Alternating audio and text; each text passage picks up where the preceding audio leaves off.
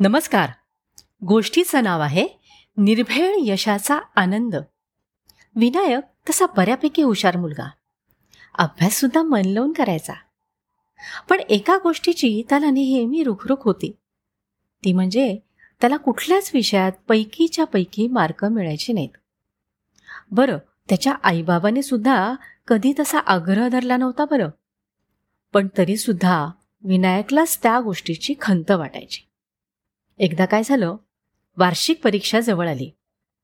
विनायक सगळ्याच विषयांचा अभ्यास करण्यात मग्न होता. भूगोलाचा पेपर त्याला नेहमी सोपा जायचा.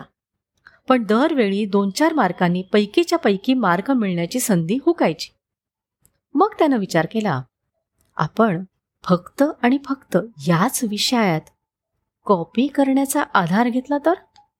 मग भूगोलात पैकीच्या पैकी मार्क मिळवणं सोपं होईल. आणि एका तरी विषयात आपण कधीतरी पैकीच्या पैकी मार्क मिळवू शकू.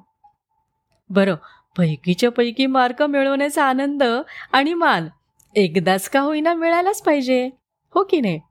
असा विचार करून त्यानं काय केलं? भूगोलाच्या पेपरच्या दिवशी भूगोलाचं गाईड मिळवलं. त्यातली काही पानं फाडली आणि पॅन्टच्या दोन्ही खिशात नीट घडी करून ठेवून दिली. भूगोलाचा पेपर सुरू झाला. वर्गातली मुलं पेपर सोडवण्यात मग्न झाली. शिक्षक विद्यार्थ्यांवर लक्ष ठेवण्यासाठी अधूनमधून फेऱ्या मारायला लागले.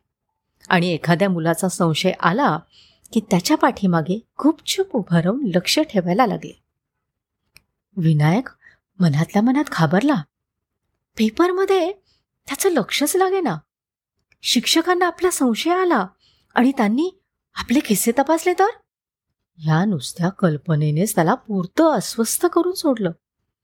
भूगोल त्याचा अगदी आवडता विषय. अस्वस्थ मनानं त्याला पेपरमधल्या सोप्या प्रश्नांची उत्तरं देखील नीट आठवेनाशी झाली. त्याला घाम यायला लागला. पण खिशातून रुमाल काढण्याचा त्याला धीर होईना. रुमाला बरोबर गाईडची पानं बाहेर आली तर? ही भीती त्याला वाटायला लागली. त्यानं काय केलं? भूगोलाचा पेपर कसा तरी पूर्ण केला. पेपरची वेळ कशी तरी संपली. खिशातली गाईडची पानं शेवटपर्यंत बाहेर आलीच नाहीत. भूगोल आवडता विषय तरी पण कसा तरी सोडवून तो शाळेतनं बाहेर पडला. आणि खिशात ठेवून दिलेली सगळी गाईडची पानं त्यानं फाडून फेकून दिली. हा आता त्याला अगदी मोकळं मोकळं आणि छान वाटलं. दुसऱ्या दिवशीपासून त्यानं सगळ्या विषयांचे पेपर अगदी तणावमुक्त मनाने लिहिले. त्याला आता कसली म्हणून कसलीच भीती वाटत नव्हती. येईल तो पेपर निश्चिंत मनाने सोडवत होता. तणावमुक्त मनानं त्याला बऱ्याच प्रश्नांची उत्तरं अगदी व्यवस्थित आठवत होती आणि ती पेपरमध्ये उतरत होती. यथा अवकाश परीक्षेचा निकाल लागला. भूगोलात हम खास चांगले मार्क्स मिळत असत.